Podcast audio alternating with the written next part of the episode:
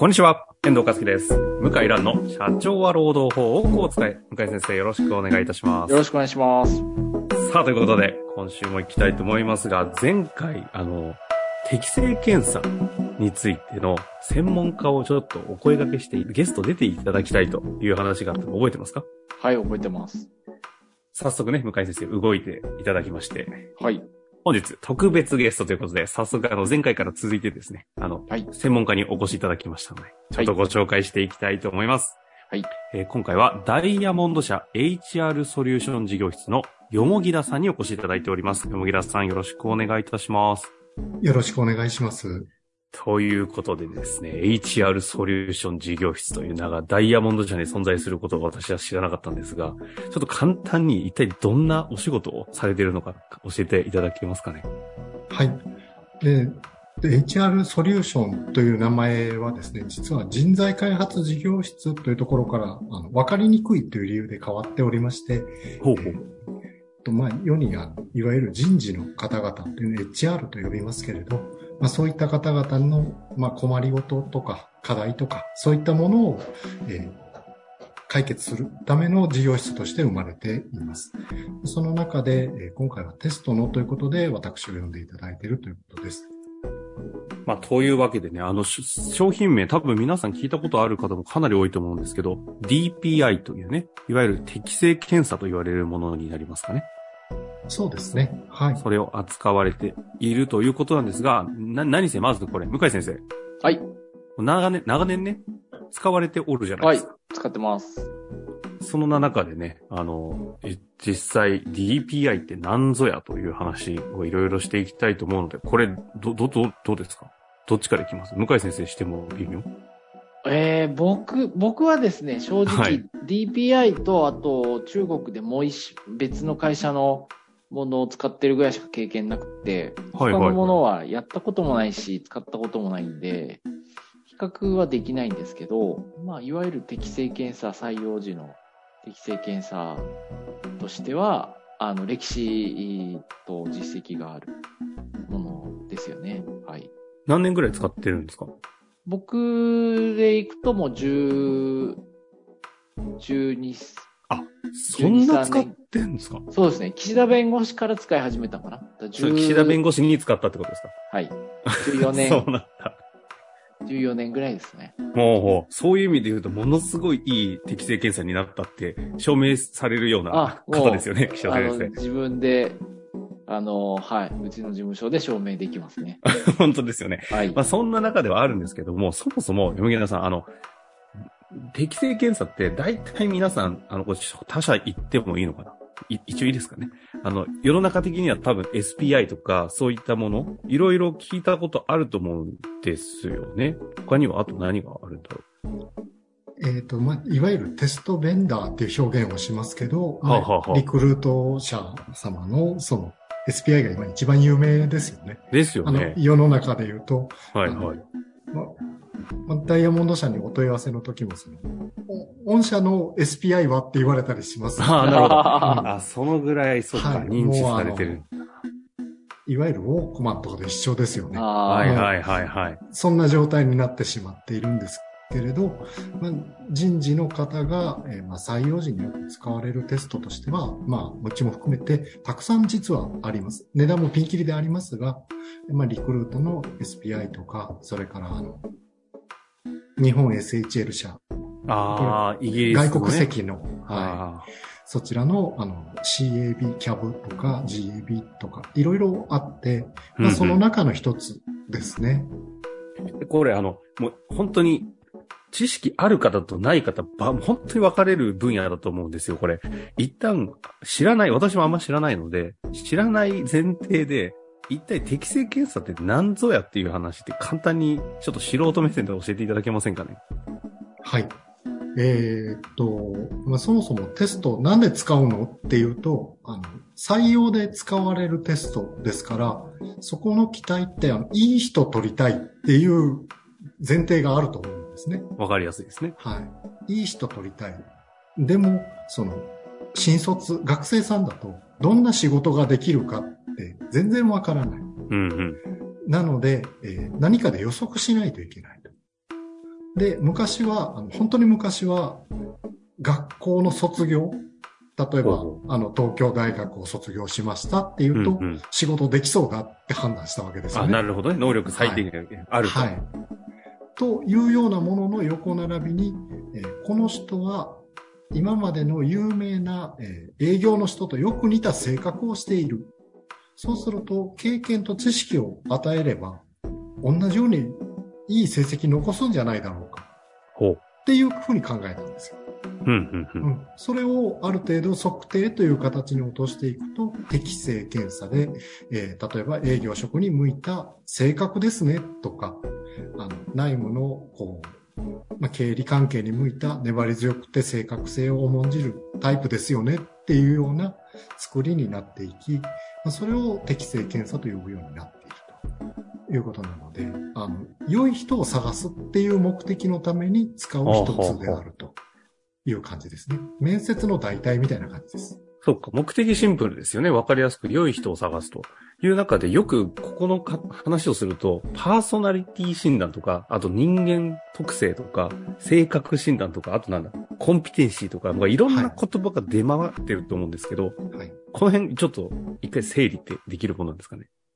えっとですね、性格と一般的に言うと、あの、何かよく実はわからないですよね、皆さんよ。言葉と。してはあるんですけれどわか、んないです。性格、えじゃあ積極的な人だっていうと、どんな人ですか？って表現するときに、行動で表さないとわからない。うん。例えば、手を挙げるのが早いとか、えー何かやろうって言った時に一歩目が早い。で、助けてくれって呼んだ時に、分かった、助けるよって最初に言えるっていうのを見て、あの人積極的だよね。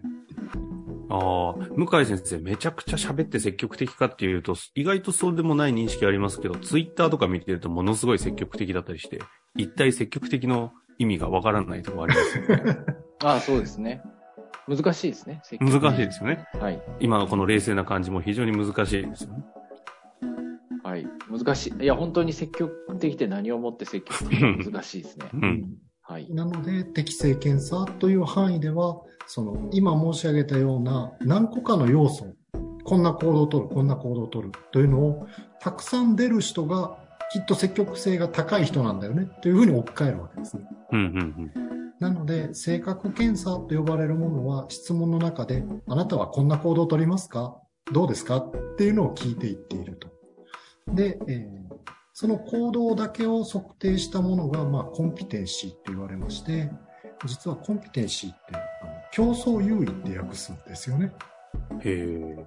えっ、と、ですので、性格とか態度とかっていう表現とはちょっと別の軸のとこで、あの、この人が優秀である行動傾向って何だろうっていう、朝6時に起きるとか、うんそんなことをこう数え上げていくのをコンピテンシーと昔は呼んでました。まあ今はあの、性格が行動を測定して、行動の数え上げで測定しているっていうことから、性格傾向、コンピテンシーあたりは、なんとなく全部混同されていますけれども、原則的にはこう行動を数えている。で、そのエリアの行動がたくさんある人は、それを含んだ大きな大きな性格傾向、積極性とか、活動的だとか、えー慎重だとか、そういったことを、あの、丸めて言っているというイメージなんです。じゃあ DPI も調べるのは別にコンピテンシーだけじゃなく、そういったこう、そういう丸めていってるいろんな要素を調査するんですか？はい。あの、行動傾向のいくつかのエリアを調べて、えー聞いていって、それの積み上げで、えーこの人は人に比べて積極的行動が多いよねとか、慎重な行動はちょっと少ないよねっていうことを、まあ、結果としては表している。なるほど。そういうバック背景があるんですね。そんな中で、ちょっとこう、理論と実際の現場っていうのをちょっと行ったり来たりになってしまうんですけど、向井先生はそもそもなんで使ってたの？になんかどういう効果を求めてこれはです。ね、うちの父が使ってたんですよね。30、もっとか。30年前か。父が？お父さんね。30年前。そんな古いんですか？うん、30年以上ですね。30年以上前。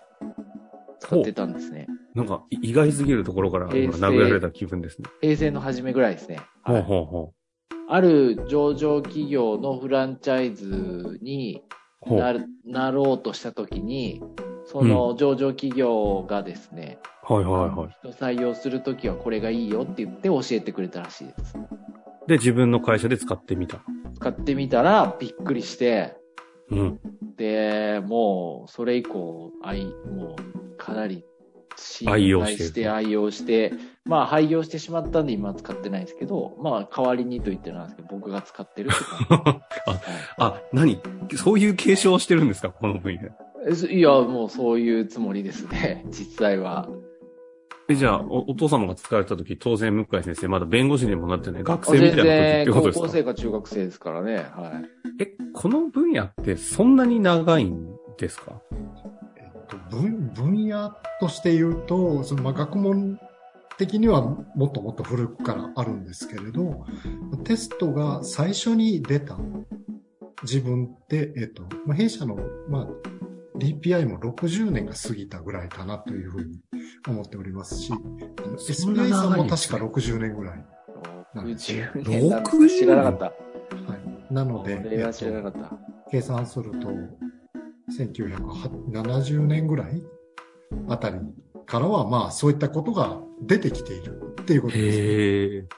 え、でも当然、その時の人材会、人材診断、性格診断とかの、はいその、適正検査の項目とかからすると、当然この50年、60年経って、ものすごい変革してったりっていう感じなんですかね？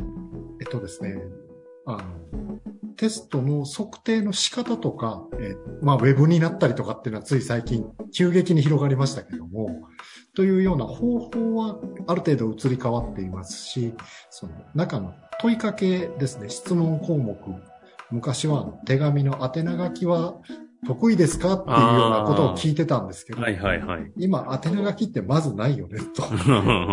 なので、あの、プログラミングの、あの、コーダー、コードを打つ、その、打して打っていくみたいなことは得意ですか？とか、変わってはいるんですけど、うんうん測定の中身はそんなに大きく動いてるっていう話はあまり聞かないですね。あの、新たにこういう指標を取った方がいいよねっていうのは、そんなに出てこない。うん。そういうもんですか？な、なぜかって、まあこれもあの私の考えに近いですけれども、はいはい。あの、世の中のその人事の方が求めるエリアっていうものがそんなに変わっていない。こういう人はいいよねって思うところがあんまり変わっていない。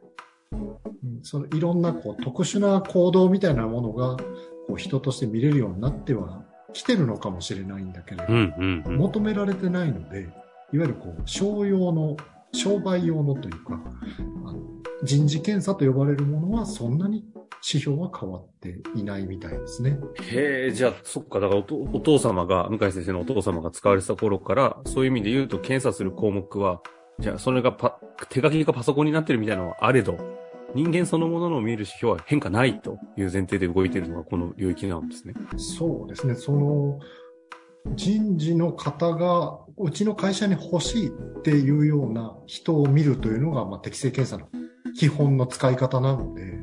そうである以上、こう、まあ、まだ動かないという意味なのかもしれないです。これってちょっと話少しちょっと逸れちゃうんですけど、例えばその、検査する対象を、ちょっとベンチャー魂の起業家として活躍するような特性を検査しようとすると、あの、いい人材を確保したいっていう時の検査項目とか、項目とか出てくるし、見る指標とかが変わってくるみたいなのはあり得るんですか？そうですね。あの、同じ検査を使っても見るべき場所が違う。あるいは、そのテストでは測れないエリアっていうものが多分必要になってくる。というのはあると思います。なので、あの、特殊な領域の検査というのは一部あります。うんうん。うんそれをこう昔から使っているもので言うと、営業の人向けの検査とか。業種によるってやつですね。はあはあとか、あの、今はまた難しくなってますけれど、あの、IT 技術者向けみたいなのだともう特殊なパーソナリティみたいなのがあるんじゃないかと言われてあ。ある。あ。うんいうことはやっぱ出てきます。そういう場合は、じゃあそういう分野の活躍してる方の、こう、特性をはい調査して、という形になりますね。はい。。なるほどね。あれが現状のものでやるっていう感じですね。はい。なるほど。これやっていって、実際ね、あの、岸田先生の話は具体的に出過ぎましたけど、あの、は効果としてはどういう印象なんですか？使われ続けてますけど。いやー、めちゃくちゃやっぱり助かってますね。あのーまあ、当たってると思いますね。当たってる。当たってる。まあ、その後の働き方もはいはいはい。大体一致してますね。え、例えばですけど、向井先生の事務所だと、あの、話せる範囲でですが、事務方の方もいらっしゃる。はいはいはいただ、あと弁護士の先生もいるじゃないですか。はい。全然仕事違うじゃないですか。全然違うんで、その、見るところも全然違います。そっか、見るとこは違うんですね。違います。逆にこれちょっと向井先生どう使ってるか話したら使い方違う可能性ありますね。はい。逆に数字が高いとまずいところも多いです。例えばどういうことなんですか、それ。例えば、ちょっと言いづらいんですけど、うんうん。まあまあ、あの例えばということで？まあ、要はある、その、ところが高いと問題を起こしちゃう。一見するといいことなんだけど、その仕事では悪いこと。あ、そういうことね。はい。事務方では高い方がいいけど、弁護士としては高くない方がいいとか、いろいろあるんですね。まあ逆ですね。弁護士としては高い方がいいけど、事務方として、あ、弁護、えっ、とね、うん、そうですね。要するに、適正値ってあるんですよ。もう僕はい十何年やってるから、ええこのぐらいの数字だと程よく活躍して、で、これが行き過ぎると問題を起こすと。で、低すぎると馴染め、あの、馴染めなくてやめるっていう。これなんかあれですね。やっていく中で向井先生の中に結構なデータベースが入ってるそうですね。まあ、14、5年やってますからね。これじゃあやったらはいわかるっていうよりも、それをどう読み解くかみたいなところにもかなり大事ってことですかね。今の話伺って自ると。分のやっぱり会社とかでデータを集めるっていうことが必要ですよね。このあたりは、山木さん、あの、ど、どうなんですか？一回やれいいって話じゃなさそうな感じが今、話で出てましたけど。はい。